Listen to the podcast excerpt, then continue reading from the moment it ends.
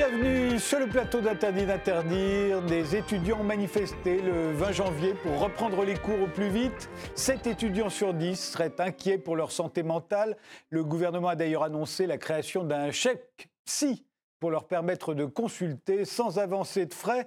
Et dès aujourd'hui, des élèves de première année ont été autorisés à revenir sur les campus sous certaines conditions et dans certaines limites.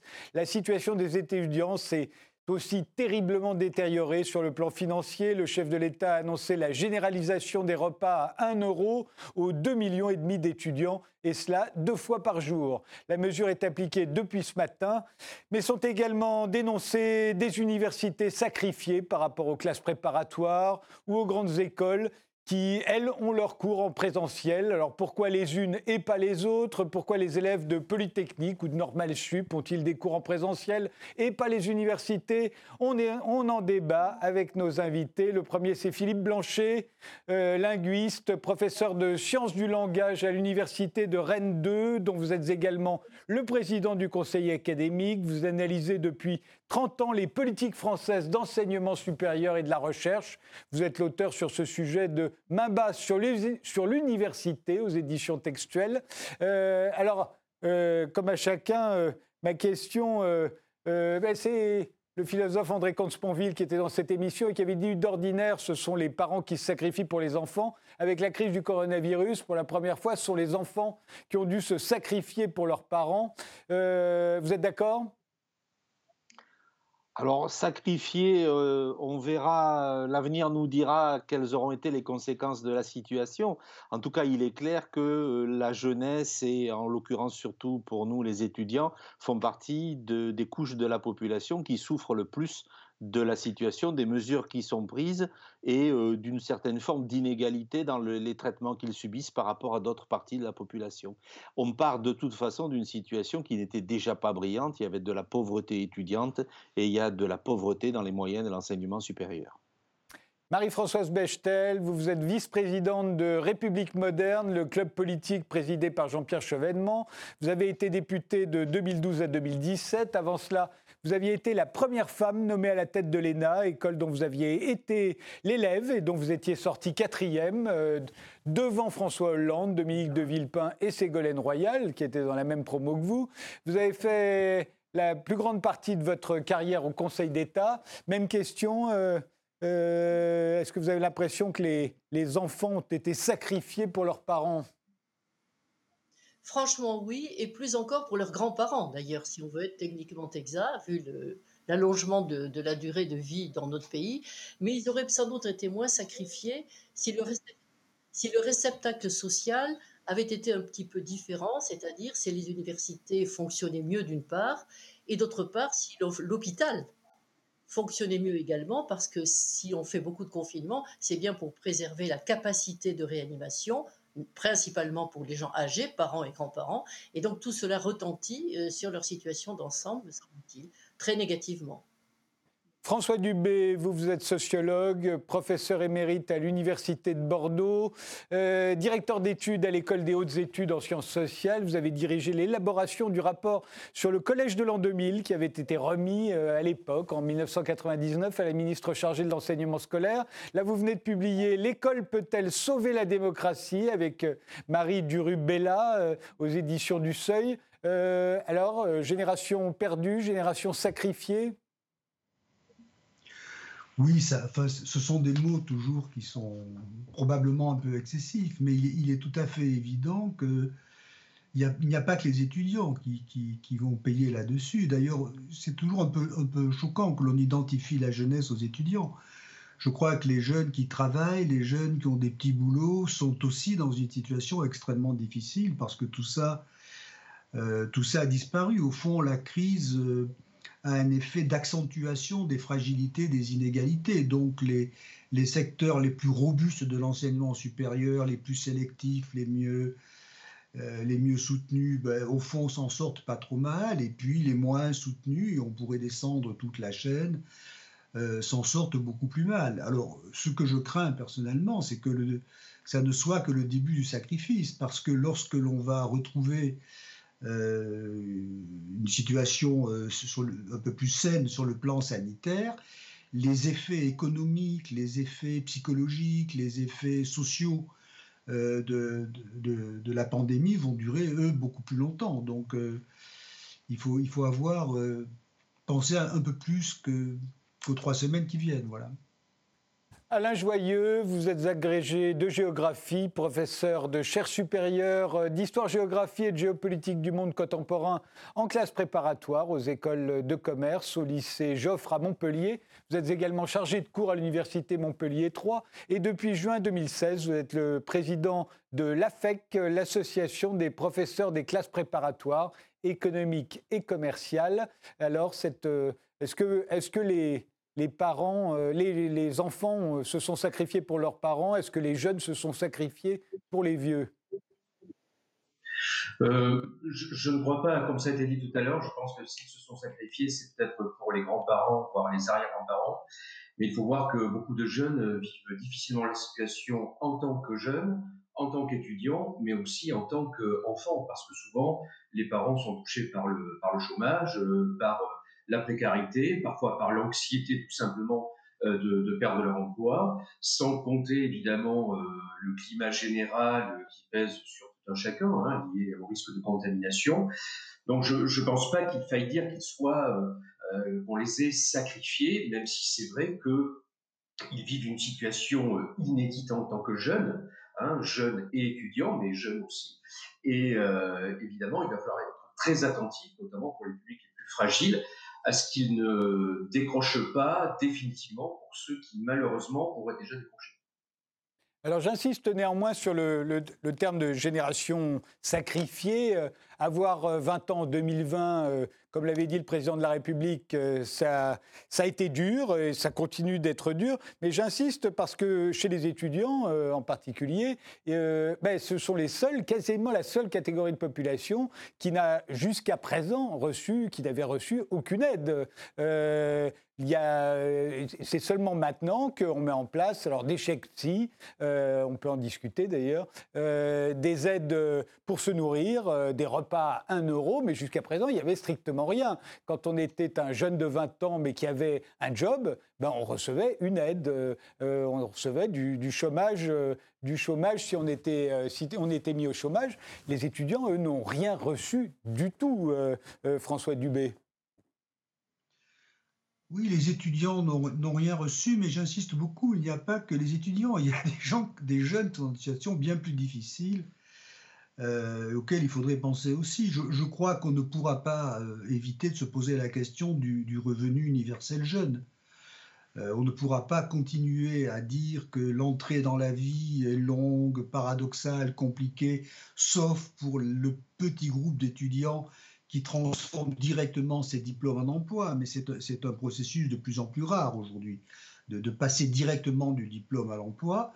Donc je crois qu'il va falloir penser à un revenu universel jeune, qui permettrait d'ailleurs d'alterner le travail et les études, mais ce qui supposerait évidemment que l'on redéfinisse les assiettes fiscales, et en particulier que l'on défiscalise euh, les jeunes de leur famille, ce qui fait qu'une grande partie des classes moyennes aurait du mal à, accepter ça. Mais euh, je, crois qu'on ne pourra pas éviter de se, poser euh, cette question. Je signale d'ailleurs que un certain nombre de pays le font depuis très longtemps. Je pense au Danemark et à d'autres qui, qui, font ça. Donc, il va bien falloir euh, prendre en charge cette situation et puis réduire évidemment cette pathologie nationale qui est au fond un système euh, d'enseignement qui est incroyablement clivé, inégalitaire entre les secteurs sélectifs très soutenus et les secteurs non sélectifs qui sont très largement abandonnés. Donc le sacrifice des jeunes, j'ai l'impression que il dure depuis très longtemps quand on sait que nous avons en France des records tristement célèbres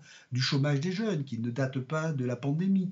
Mais, la pandémie accélère toutes ces choses-là, les rend beaucoup plus insupportables, comme la solitude, etc. Donc, je crois qu'il faut maintenant se reposer ce genre de questions. Ce que je constate, c'est qu'après le premier confinement, on parlait beaucoup du monde d'après. J'ai l'impression qu'après le deuxième confinement, on en parle nettement moins déjà. Marie-Françoise Bechtel, c'est vrai que quand les jeunes étaient la majorité, ou en tout cas étaient très nombreux, on, en tenait compte. Euh, depuis que c'est devenu une minorité parmi d'autres, on en tient beaucoup moins compte. Hein.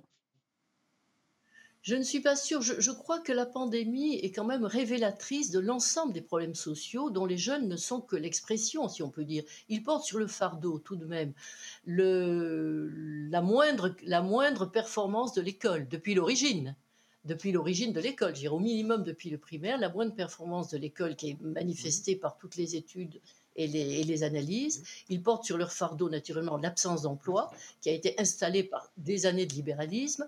Et on voit très bien aussi que l'inégalité d'accès, que ce soit aux grandes écoles ou aux filières performantes des universités, car le clivage est entre grandes écoles troisième cycle d'un côté et de l'autre côté tout le reste de l'université. C'est un vrai sujet. Et il porte aussi ce fardeau-là, euh, qui, comme par hasard, ce fardeau s'est accentué depuis les années 80, c'est le moment où s'est installée la mondialisation. On ne comprend pas le phénomène si on ne le replace pas dans son contexte. Or, euh, avant 80, la démocratisation était quand même relativement, mais sérieusement en marche, aussi bien dans les grandes écoles que dans les troisièmes cycles universitaires. Elle s'est arrêtée en 1980, dans les années 80, comme par hasard, les études de l'INSEE le montrent très clairement, au moment où s'installait euh, la mondialisation économique. Alors c'est la raison pour laquelle moi je ne crois absolument pas à un revenu universel d'activité. C'est encore un cotère sur une jambe de bois. On veut penser des plaies au lieu de soigner le malade. Ce qu'il faut, c'est soigner une société qui a dérivé dans l'ultralibéralisme et qui aujourd'hui a, dans la pandémie, le révélateur absolument cruel de tous ses défauts. Et c'est vraiment pas un petit pansement qui peut y remédier, c'est une manière de repenser le fonctionnement de la société et nos grands choix économiques. Blanchet. Je ne suis pas tout à fait d'accord avec euh, ce que vous avez dit tout à l'heure, que euh, rien n'a été fait jusqu'ici pour les étudiants. Rien n'a été fait, on, peut dire, d'une manière nationale et notamment par les autorités de tutelle, par le ministère ou très peu. Mais par contre, dès le printemps dernier, dans les universités, on a très vite mesuré euh, les difficultés des étudiants, ceux qui n'avaient pas de connexion Internet, ceux qui vivaient dans des conditions sociales difficiles et même dans une université pauvre comme la mienne, euh, pour dire les choses telles qu'elles sont, on a gratté les fonds de tiroir, on leur a acheté des puces pour leur téléphone, on leur a donné de l'argent pour se nourrir quand ils étaient dans, dans des résidences universitaires. Donc, sur le terrain, on s'est mobilisé. Le problème, effectivement, c'est que d'une part, les, mesures ministérielles ou gouvernementales, puisqu'on a même maintenant des annonces euh, inopinées du président de la République sans que personne n'ait été euh, prévenu auparavant ni même consulté, mais ces mesures nationales-là ont été euh, euh, souvent très tardives, parfois contradictoires, extrêmement changeantes, donc très difficiles à mettre en œuvre. Ça a plus désorienté les gens que ça les a rassurés, et, euh, elles, sont, et elles ont évidemment été très très insuffisantes, et, d'autant qu'on a vraiment d'une part des mesures incohérentes, là, la reprise des, des partiels des étudiants, concrètement, il y a des des consignes contradictoires qui sont données et qui sont matériellement pas réalisables. Ça relève plus de l'effet d'annonce que de l'aide effective euh, de l'accueil des étudiants dans les établissements, d'une part.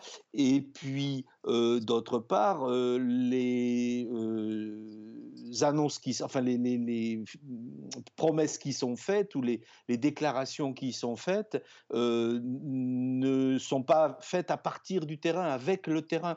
Et donc, elles sont insuffisantes et, dans tous les cas difficiles à mettre en œuvre. Donc voilà, il y a une grosse difficulté parce qu'il y a un vrai défaut de prise en charge de la population étudiante et des universités, des grandes universités publiques par la tutelle ministérielle. On, se disait parfois, on a l'impression d'être comme les gens des métiers de la culture. On ne voit pas pourquoi nous, on nous interdit de faire des choses, alors que dans des circonstances comparables, par exemple, on en parlait tout à l'heure, les classes de, préparation aux grandes écoles, ou d'ailleurs d'autres activités sociales, culturelles, etc., peuvent avoir lieu, mais, mais pas dans les universités. Et euh, c'est aussi ressenti comme une espèce d'injustice et d'inégalité par, euh, par l'ensemble de, la communauté universitaire. On va, on va venir à, ces inégalités, on va voir si elles existent vraiment, mais d'abord, euh, Alain Joyeux. Oui, moi, je, voudrais dire deux choses. D'abord, replacer euh, cette génération qui a 20 ans en 2001 dans, dans sa trajectoire de vie. C'est quand même une génération qui ne ressemble pas aux précédentes. ils sont nés en 2001, au moment des attentats du World Trade Center. Ils ont, ils ont grandi avec en filigrane la menace, les, nouvelles malheureusement récurrentes euh, d'actes terroristes. Euh, quand ils ont commencé à s'éveiller, bah, c'est la crise de 2008.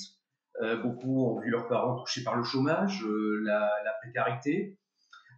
puis, ils, en prenant, en devenant des citoyens, eh bien, ils sont confrontés à la question du changement climatique. Hein. Quelque part où le ciel leur tombe sur la tête et où l'avenir, même à l'échelle de leur vie, sur un plan environnemental, est quand même problématique.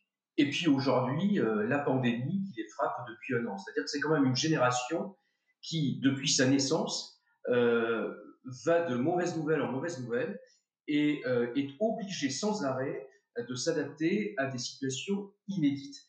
Et malheureusement, la pandémie en est une de plus. Après, la deuxième chose, c'est que, comme ça a été un petit peu dit tout à l'heure, il ne faut pas croire que les, problèmes des jeunes euh, ont débuté avec, la pandémie. La réalité quand même de beaucoup de jeunes avant même la pandémie, et notamment des étudiants, mais pas que, c'est le système D, c'est-à-dire des petits boulots étudiants dans des supermarchés, euh, euh, dans, dans, le secteur du service divers et variés, les aides des parents, des grands-parents euh, quand ils peuvent, et puis parfois des dérives. Euh, euh, les, problèmes, par exemple, de prostitution sur le campus. Alors évidemment, on dira, ça ne concerne heureusement qu'une extrême minorité des, des, jeunes, mais c'est quand même le signe que le malaise et, tout simplement les, moyens de vivre et les conditions de vie de beaucoup d'étudiants étaient déjà très précarisés avant même cette pandémie qui évidemment ne fait qu'aggraver euh, la situation, notamment pour les plus fragiles. Alors justement, je repose la question, euh, euh, est-ce que ça n'est pas lié au fait que les jeunes aujourd'hui, nous sommes un pays vieillissant, les jeunes sont de moins en moins nombreux en proportion, et que quand ils étaient nombreux, du temps du baby-boom, on y faisait attention, on les ménageait, ils pouvaient faire peur d'ailleurs, et qu'aujourd'hui, qu'ils sont une minorité, bon, on s'en fout un peu. Est-ce que c'est pas lié, Alain Joyeux? Euh, écoutez, je, ne sais pas si on a suffisamment de recul. Euh, c'est vrai que l'expression des jeunes aujourd'hui dans la société, elle est euh, extrêmement euh, diverse et variée.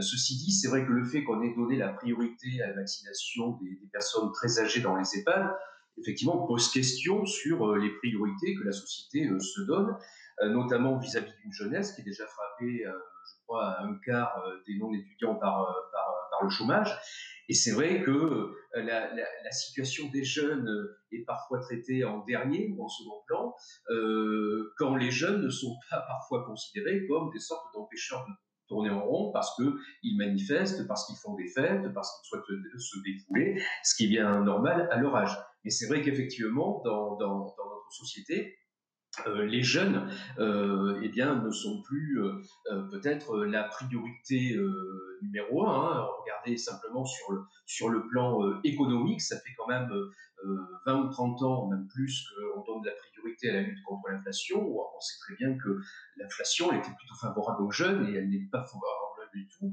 aux personnes plus, plus, plus âgées. donc il y a quand même une évolution de la société où effectivement l'action de la jeunesse n'est plus centrale, ou est tout au moins beaucoup moins centrale qu'avant.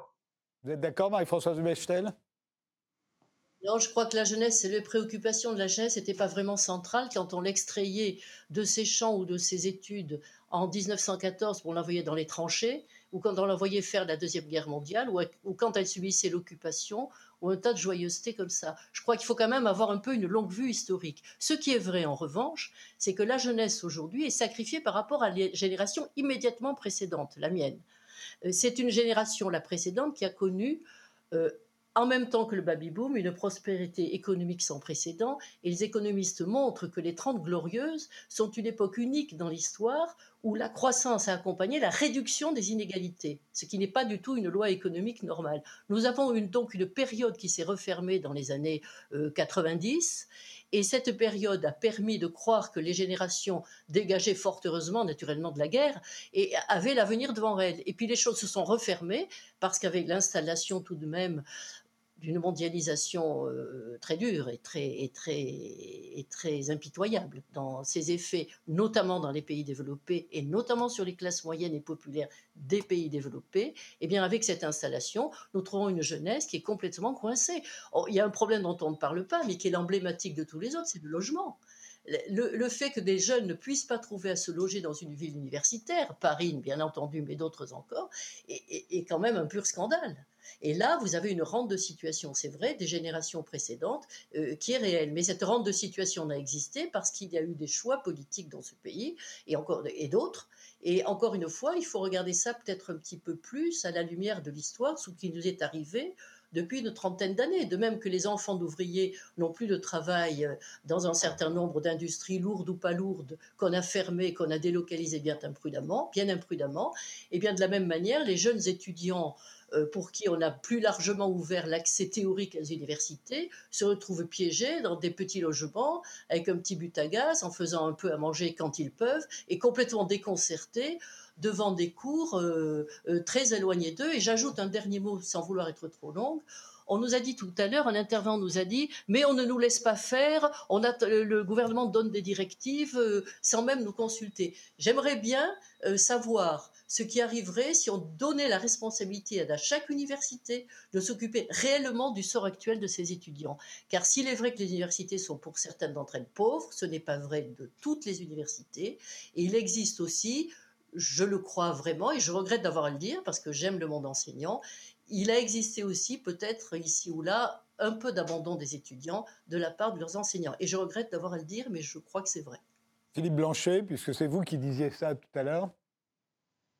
Oui, non, je ne voulais pas dire par là qu'il fallait laisser chaque établissement prendre en charge à sa façon le, problème, les, graves difficultés et trouver des solutions. Ce que je voulais dire, c'est que les établissements ont essayé de trouver quelques solutions d'urgence face à la situation souvent dramatique des étudiants, mais que par contre, les solutions ou les pseudo-solutions qui nous ont été proposées via le ministère par le gouvernement n'ont pas été les bonnes parce que la plupart du temps, elles sont arrivées trop tard, elles ont changé plusieurs Là, en ce moment, on nous demande d'accueillir les étudiants dans des euh, dans un contexte avec des, consignes qui sont contradictoires entre elles et qui ne sont pas réalisables matériellement.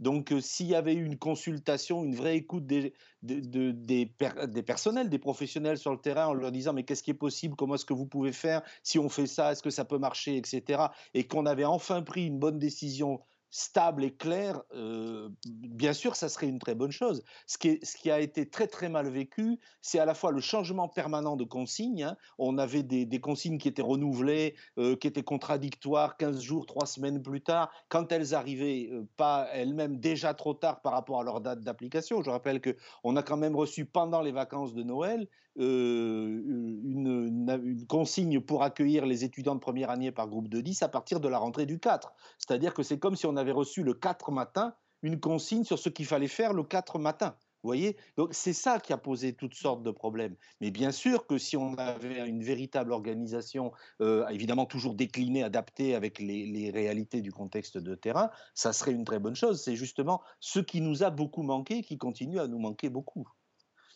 Euh, François Dubé? Oui, moi, j'éprouve un, certain malaise parce que euh, d'une certaine façon, on joue un jeu qu'on entend maintenant depuis plusieurs mois, qui consiste à développer des critiques à peu près contradictoires, c'est-à-dire vous confinez, c'est une erreur, vous ne confinez pas, c'est une erreur, il faut confiner tout le monde sauf ma corporation, confiner les vieux, c'est un sacrifice, etc. Donc, je crois quand même qu'il faut admettre qu'on est dans une situation où, d'une certaine manière, les choix, les décisions qui sont prises sont toujours mauvaises, parce qu'on ne gagne jamais sur la totalité des tableaux. Donc, je ne suis pas là pour défendre euh, un gouvernement, mais, je trouve qu'il y a une sorte de, rituel de la dénonciation qui est un peu pénible et, que je trouve, dans une certaine mesure, vaguement, vaguement inquiétant. Quant à l'idée que tous nos malheurs découlent d'une cause unique, alors pour certains, c'est la mondialisation comme ça qui est, définie, on ne sait comment. Pour d'autres, euh, c'est pire, c'est des complots d'autres natures. Je crois qu'il faudrait quand même que l'on regarde les choses d'un peu près. Comment on s'en sort nous? Comment font d'autres sociétés? Comment d'autres sociétés ont fait d'autres choix? Comment on paye, par exemple, des décisions de massification scolaire prises au milieu des années 80 qui ont dit on massifie le système scolaire et on ne le change pas, ce qui fait qu'aujourd'hui on a, eu, on a hors Covid des phénomènes d'inflation des diplômes considérables. On fait de plus en plus d'études, de plus en plus longues, de plus en plus incertaines, pour avoir au fond des positions sociales euh, qui ne correspondent pas aux attentes. Et on sait aujourd'hui que, les étudiants qui sortent de l'université de masse, dans un cas sur deux, auront une activité professionnelle qui ne correspond pas à leur formation. Tout ça, on l'a fait avec une grande légèreté. Donc je crois qu'il faut quand même voir comment notre propre fonctionnement, et pas simplement les ministres, les ennemis, les capitalistes, etc., tout ce qui nous facilite la vie, comment on s'est mis au fond dans cette situation. J'ajoute que si on avait décidé de laisser mourir les vieux, je pense que le niveau de plainte et de dénonciation que nous aurions ne, ne serait certainement pas plus bas que celui que nous avons aujourd'hui. Je crois qu'il faut bien que l'on comprenne que d'une certaine façon, il faut que l'on redéfinisse nos problèmes plutôt que de rentrer dans, un mode de critique, de, critique un peu routinière qui était celle d'avant que l'on développe aujourd'hui. Et on sait bien que quelle que soit la mesure qui sera prise, euh, par exemple sur le confinement des étudiants, elle sera critiquée par les mêmes euh, pour des raisons contradictoires. Vous ouvrez, vous mettez la, santé des gens en danger, vous fermez, vous détruisez la vie sociale et l'avenir des étudiants. Et ce sont les mêmes qui vont développer ces deux critiques. Donc je crois que ce qui est en train de se développer aujourd'hui, c'est qu'au-delà de la crise du virus, il y a une vraie crise du débat démocratique et d'une certaine façon, on est dans un registre de, de l'accusation, de la dénonciation qui n'en finit pas et nos capacités d'action sont en réalité extrêmement faibles. Donc moi j'aimerais pardon, bien François Dubé. regarde un peu les choses. Je vous interromps parce qu'il faut qu'on fasse une pause, on reprend le débat juste après.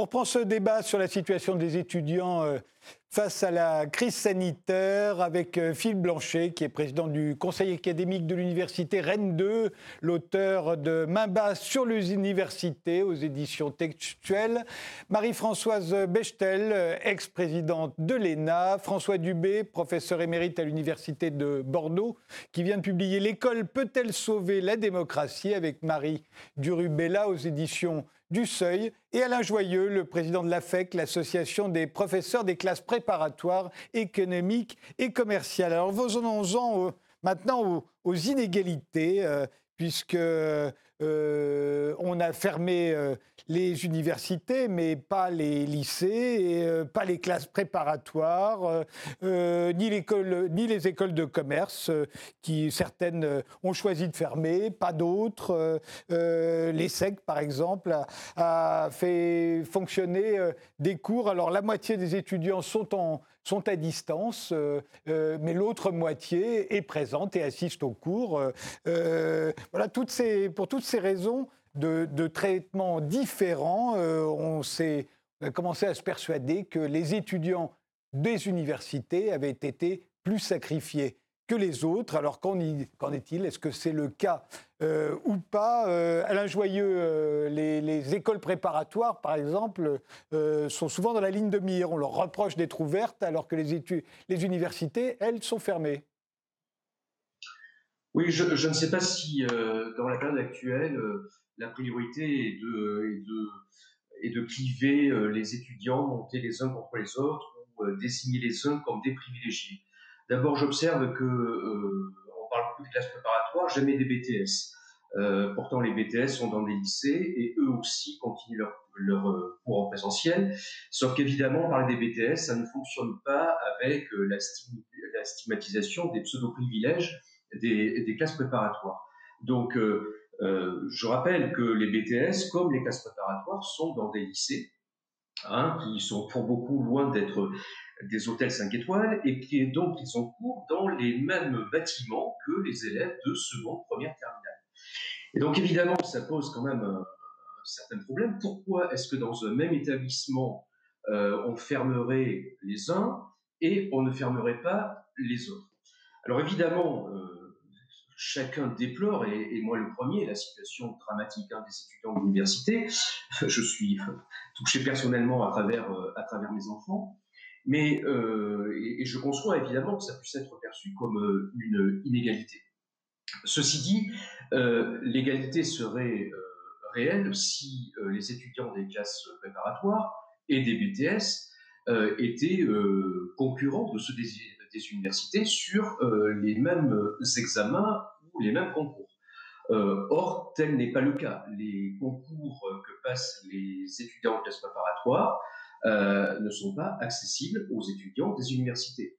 Donc, il n'y a pas de distorsion de concurrence à court terme sur, sur, sur les, les, validations de, parcours. Après, ce que je voudrais dire quand même, c'est que les classes préparatoires euh, ne sont pas levées pour dire on veut rester en présentiel. Euh, nous sommes des fonctionnaires, nous sommes euh, dépendants du ministère de l'enseignement supérieur.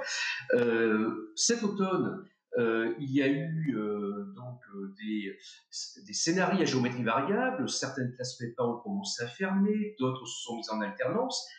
Et donc, nous, avons demandé un cadre national. La réponse du, ministère, du gouvernement, a été de nous dire sauf cas de contamination, vous restez ouvert puisque les lycées restent ouverts, donc BTS, classe préparatoire, etc. Donc, euh, je, voudrais qu'on fasse la part, effectivement, entre le ressenti de cette université, qui tout à fait légitime et, je le comprends, et finalement, euh, une situation qui euh, sert de prétexte au retour régulier des critiques et des stigmatisations contre les classes préparatoires réputées être privilégiées, ce qui, évidemment, est vrai pour certaines, comme pour certaines universités ou filières universitaires, mais n'est pas vrai pour la majorité d'entre elles. Alors, Philippe Blanchet. Bon, je, crois que de toute façon, la question, c'est pas euh, de polémiquer sur le sujet précis euh, du traitement particulier parce que c'est dans un lycée. Bon, euh, j'entends bien, la situation est grave, elle est compliquée. de toute façon, ça renvoie au, problème fondamental du système d'enseignement supérieur français qui est du système à deux vitesses entre le système des grandes écoles d'un côté et le système des universités. Et, la crise ne fait que en révéler un des aspects. Mais bon euh, c'est pas là et maintenant qu'on va régler ce, problème là euh, par contre c'est vrai que dans le ressenti qu'ont les, gens qu'il s'agisse des étudiants qu'il s'agisse des enseignants chercheurs euh, il est clair que d'une part comme ça vient d'être dit je suis tout à fait d'accord, le fait que la seule explication qu'on nous ait donnée, c'est les étudiants sont la tranche d'âge la plus contagieuse et la plus asymptomatique, donc c'est les plus dangereux, donc il ne faut pas qu'ils se regroupent parce que par ailleurs, en dehors de l'université, ils vont diffuser, etc., etc., est un argument qui ne tient pas justement dans les classes préparatoires, par exemple, puisqu'ils ont le, le, même âge, ou dans les BTS. et donc cet argument, il a du mal à nous convaincre. Et en même temps, ben, les gens, du coup, vivent ça comme une forme d'injustice ou en tout cas d'arbitraire en disant mais pourquoi nous on est privé de nos études et de conditions de, de, de, vie? Parce que ça va au-delà des études qui nous permettraient d'avoir un peu d'espoir, un peu de choses positives, alors que d'autres n'en sont pas privés. et pourquoi est-ce que on, on, nous bombarde en permanence de, de, de, consignes qui changent? Enfin, vous imaginez, à une université comme la mienne, c'est 21 500 étudiants. Quand vous, vous, vous organisez une certaine façon de mettre en place un enseignement, par exemple hybride, ça, demande énormément d'énergie, ça prend beaucoup de temps, c'est une énorme machine à mettre en route, et puis trois semaines plus tard, on vous dit, ah ben non, stop, finalement, on fait pas comme ça, on fait autrement. Il y a, tout ça dans un contexte où il y a en plus ben, les effets du confinement, les effets des craintes qu'on peut avoir euh, les effets de la difficulté sociale, économique, enfin le, stress qu'occasionne cette euh, grande situation. Vous ajoutez ça là-dessus, évidemment, les gens, ils en peuvent plus. Moi, dans, mon université, nous venons, la direction de l'université vient d'écrire un courrier à la ministre via notre recteur d'académie en lui disant euh, désormais, face à tous ces changements dans une telle situation, on ne vous garantit même plus que nos collègues accepteront d'appliquer les consignes. Parce que vraiment, là, on arrive au bout, les gens n'en peuvent plus.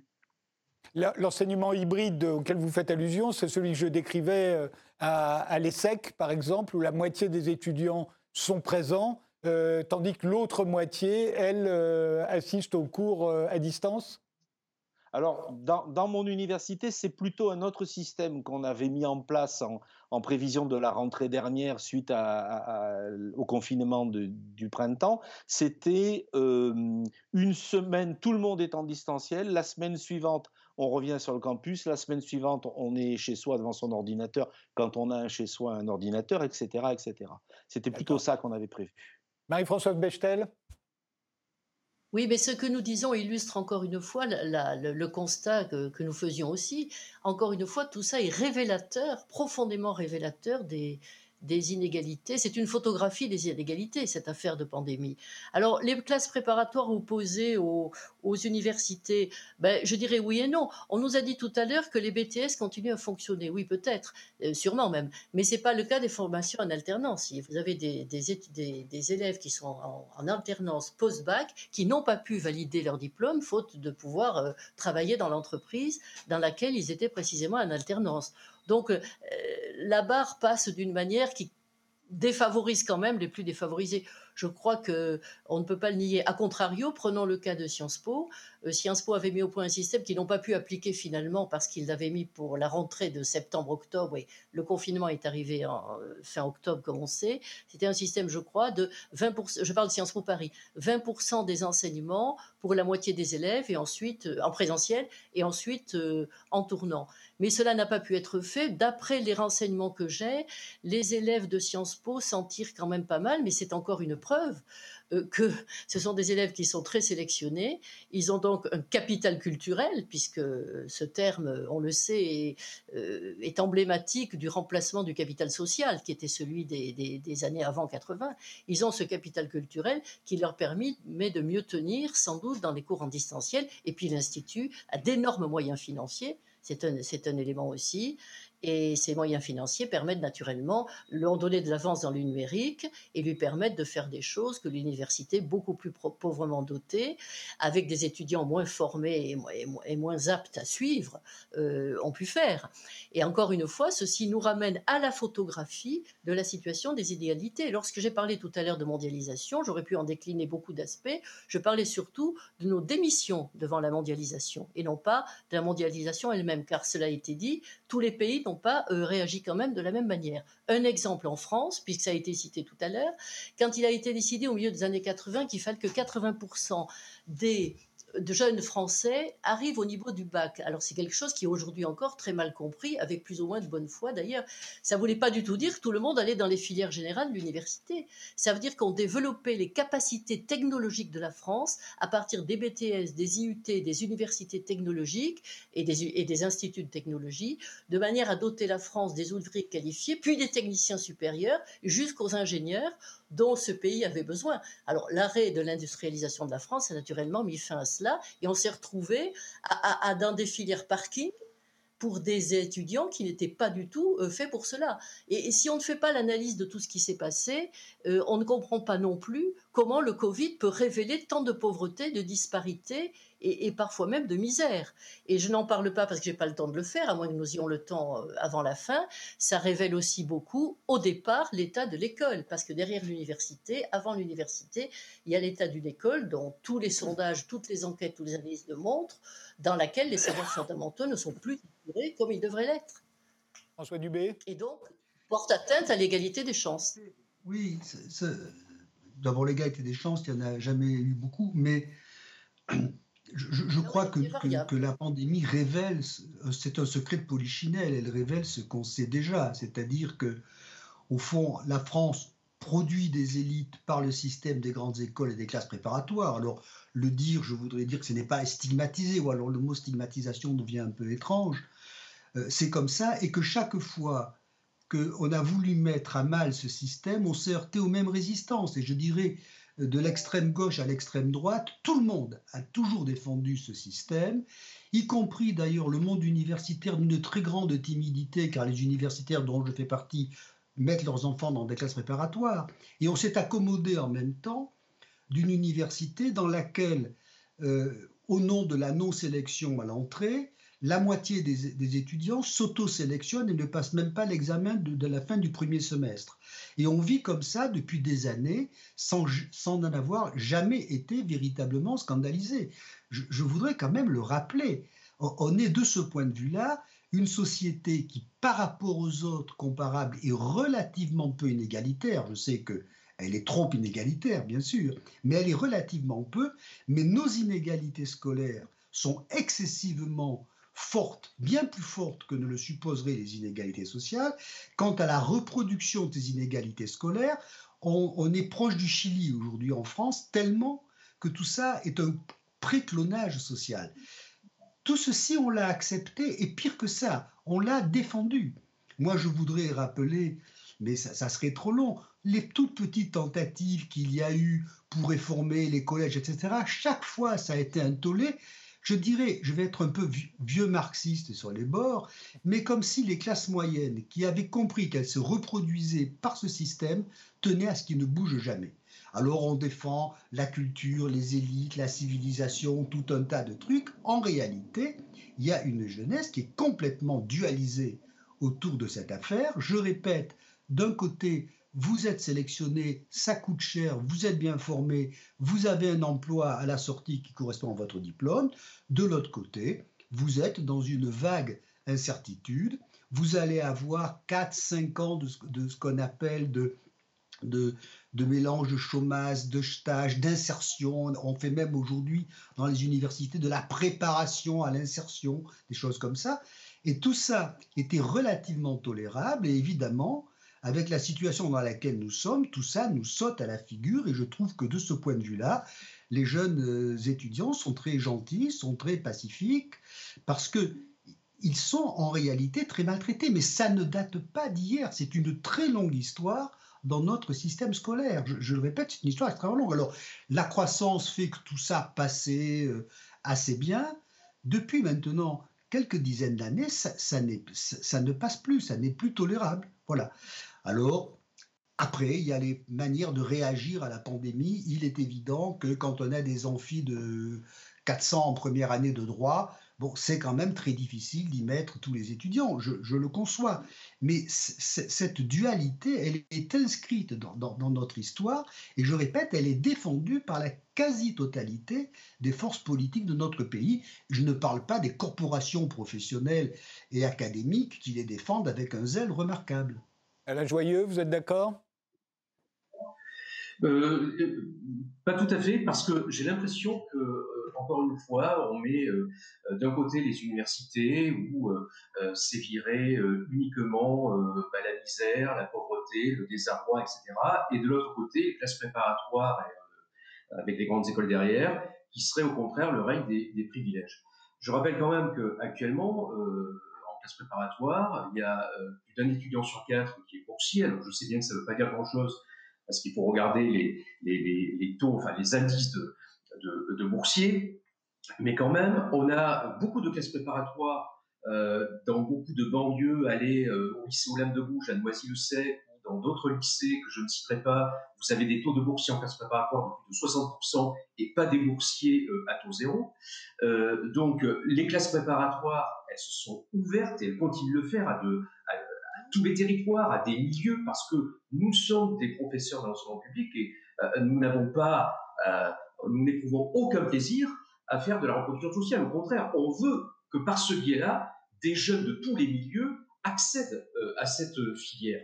Et puis de l'autre côté, côté université, moi j'observe quand même qu'à l'université, il y a aussi énormément d'inégalités entre les universités. De quoi parle-t-on lorsqu'on parle d'université? Parle-t-on de Paris-Dauphine Parle-t-on de la petite université dans une ville moyenne? J'observe également qu'à l'intérieur des universités, euh, il y a de plus en plus de formations sélectives. De plus en plus, et pas simplement en master. Regardez le droit, par exemple. Euh, dans beaucoup d'universités, vous inscrivez en droit, mais finalement, les meilleurs bacheliers peuvent accéder, moyennant un petit examen, à un collège de droit, où ils vont avoir des cours en plus, des entraînements à l'oral, etc. L'université, euh, n'est pas euh, le temple de l'égalité. Et, je, euh, c'est un débat, je crois, mais il y a de plus en plus d'inégalités à, l'université. Je crois que l'université elle-même est à deux ou trois vitesses. Et enfin, je crois que quelqu'un a parlé tout à l'heure de, la, du clivage entre le troisième cycle et puis les, les, autres formations. Écoutez, faites la comparaison de la représentation des catégories sociales ou modestes euh, dans euh, des masters 2 de droit euh, ou même en fin d'études de médecine avec leur représentation à l'ESSEC ou HEC. Eh bien, croyez-moi, vous serez très surpris, très très surpris. Donc, je crois qu'il faut un peu casser cette idée de dualité hein, qui mettrait d'un côté les privilèges et de l'autre côté l'uniformité des problèmes, de la difficulté et du mal-vivre, à juste titre, étudiant. Je crois que les choses sont quand même un peu plus compliquées que ça, et d'un côté et de l'autre. Marie-Françoise Bechtel? Oui, je crois qu'il ne faut peut-être pas caricaturer, mais enfin, il y a quand même des différences assez sensibles. Ce que je voudrais dire, c'est que des systèmes intermédiaires existent. Il y a des bourses au mérite, je dis bien au mérite, qui devraient être beaucoup plus euh, généralisées. Par exemple, une région, je ne sais plus laquelle, avait inventé il y a quelques années les bourses pour les étudiants de médecine qui s'engageaient ensuite à revenir sur le territoire qui leur avait donné la bourse ou à accepter d'aller dans une sorte de désert médical qui est un, un vrai problème. Il y avait aussi un système qui marchait très bien, j'en ai bénéficié moi-même autrefois, s'appelait l'IPES. C'était l'engagement d'aller jusqu'au CAPES et à l'agrégation, en échange de quoi l'étudiant était payé, ce qui était à la fois une motivation et aussi un attrait pour les, pour les meilleurs étudiants. Il y a beaucoup de systèmes qu'on peut mettre en marche, mais naturellement, euh, ces systèmes demandent un financement des universités. On ne peut pas leur demander elles-mêmes de mettre en marche ce système. Il appartient à l'État de, faire un tel système. Et je crois qu'on arriverait sans doute là à des, points de jonction un peu plus importants euh, que ce qu'on dit aujourd'hui. Euh, il a été souligné tout à l'heure qu'on pouvait comparer les troisième cycles, les études de médecine aux grandes écoles, évidemment, mais c'est ce que font toutes les enquêtes de l'INSEE. Je les ai citées tout à l'heure, bien sûr. le clivage, il n'est pas entre universités, grandes écoles à proprement parler. Il est entre, d'une part, les troisième cycles universitaires performants et les études de médecine et les agrégations, les grandes écoles, et tout le reste de ce qui se passe à l'université. Mais encore une fois, euh, ce n'est pas non plus euh, euh, pour accabler l'université, car le fait que l'université soit le réceptacle de jeunes qu'on ferait mieux de mettre au travail, en apprentissage ou en formation technologique, si seulement il y avait des emplois derrière, s'il y avait une, véritable volonté nationale autour de ça, eh ben demander cela aux universités, c'est leur demander l'impossible. on a cité tout à l'heure le, les 400 étudiants en droit, c'est vrai, ça existe, qui même dans une université comme Assas ou Paris 1 se serrent sur leur petit banc avant de, s'asseoir par terre ou de prendre copie sur leurs genoux, alors que ce sont pour partie des étudiants performants, eh bien, ça nous ramène à une question qui est quand même celle du financement des universités. Philippe Blanchet oui, bon, les propos euh, m'amènent à quelques idées. Euh, la première, c'est effectivement la question, c'est pas uniquement euh, le clivage entre le système des classes prépa grandes écoles d'un côté, université de l'autre côté. C'est clivé autrement aussi. Il y a des inégalités qui sont totalement incompréhensibles parfaitement insupportables entre universités. Euh, quand on calcule la dotation d'une université par étudiant, il y a certaines universités qui ont deux fois plus de moyens que d'autres. Qu'est-ce qui justifie ça? Rien, absolument rien. Hein, à ce point-là, c'est pas possible. Euh, en même temps, les universités, effectivement, continuent malgré tout, et, la mienne pardon d'en parler, mais c'est ce que je connais le mieux, en est quand même un bon exemple, tout en étant très mal doté, euh, avec euh, un grand manque de moyens, arrive à faire de son mieux pour que les étudiants soient le mieux accueillis possible, le mieux formés possible, y compris parce que les personnels sont très dévoués à leur tâche, qu'ils vivent presque comme une mission. Et ça, c'est une très bonne chose d'une certaine façon, même si ça les amène souvent à compenser de façon abusive le manque de moyens en travaillant deux fois trop ou en bricolant des choses qu'ils ne devraient pas bricoler. Donc, bien sûr, il y a ça. Il y a aussi le fait que, euh, enfin, dans ce que j'entends, euh, on, a, parfois l'impression que euh, finalement la formation initiale, puisque c'est de ça qu'il s'agit, aurait pour finalité principale, voire pour finalité unique, en gros l'insertion professionnelle et économique. Mais c'est pas seulement ça l'éducation. Hein. Je pense qu'il ne faut pas qu'on abandonne donne ce projet euh, ancien qui date euh, euh, de, la sortie de la Seconde Guerre mondiale, de donner la plus, la plus large éducation possible à la plus grande partie possible de la population. Et que donc c'est bien d'accueillir le plus grand nombre de jeunes possible à l'université, pas uniquement pour leur donner un travail derrière, mais aussi pour leur donner l'éducation la plus développée, la plus complète possible. Et, je crois que je suis d'accord, on a un peu tendance à trop abandonner euh, cette euh, mission-là et à, renoncer à ne plus assez se battre. Je suis d'accord de, ce point de vue avec ce que disait François Dubé. On laisse trop faire, on n'est pas assez revendicatif, on n'est pas assez combatif, on accepte trop de se soumettre à la réorganisation de l'université qui finit par ne plus être ce qu'elle devrait être. Et, y là, il y aura un vrai combat à mener, y compris en termes de répartition des richesses euh, à travers l'ensemble du système éducatif. Il nous reste euh, moins de trois minutes. Euh, alors une conclusion chacun. Euh, François Dubé, en 30 ou 40 secondes Bien, écoutez, moi, moi je crois qu'il faudrait pas simplement juger de l'équité du système scolaire à partir du nombre d'enfants d'origine modeste qui accèdent aux élites. C'est un critère acceptable, c'est un bon critère, mais ce n'est pas le seul. Il faudrait qu'on s'interroge sur tous ceux qui, pour un tas de raisons, y compris des raisons parfaitement injustes, n'accéderont pas aux élites et qui aujourd'hui sont mal formés, vivent mal, euh, n'ont pas le moral et à mon avis d'ailleurs nous le ferons payer. Je, crois que c'est aussi un danger pour la démocratie. Si, vous, si, si on continue à dire aux, jeunes, il n'y a pas de place pour vous, vous n'êtes pas assez bon, vous êtes responsable de vos échecs, je crois qu'on a devant nous euh, une longue période de ressentiment, de fake news, de complotisme, de peut-être même de haine de la démocratie dont il faut se méfier. Donc euh, la priorité, c'est pas simplement comment accéder aux élites, dont le nombre est, nécessairement limité. La priorité, c'est qu'est-ce qu'on fait des autres. Et ça, c'est un problème qu'il faudrait prendre un peu en charge. Marie-Françoise Bechtel. Je crois que le problème principal, c'est pas le clivage université-grande école. Le problème de l'enseignement supérieur, c'est celui de l'école tout court. Et c'est parce que l'école, encore une fois, ne remplit plus le rôle qu'elle a rempli pendant des générations et des générations, qui était un rôle qui vraiment donner leur chance à tout, à tous ceux qu'elle recevait, euh, parce que, encore une fois, l'apprentissage des savoirs fondamentaux était correctement fait.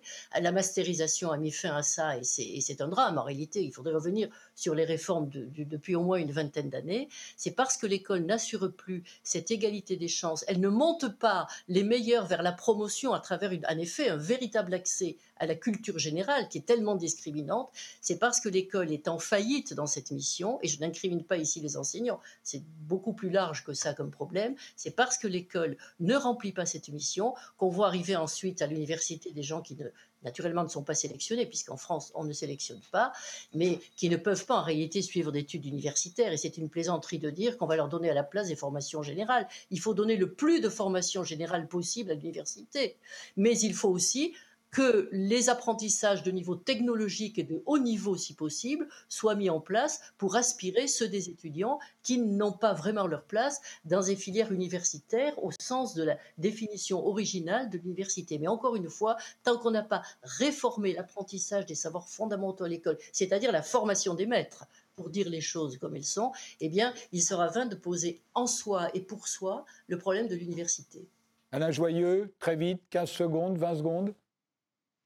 Euh, oui, je pense que le problème euh, est en amont.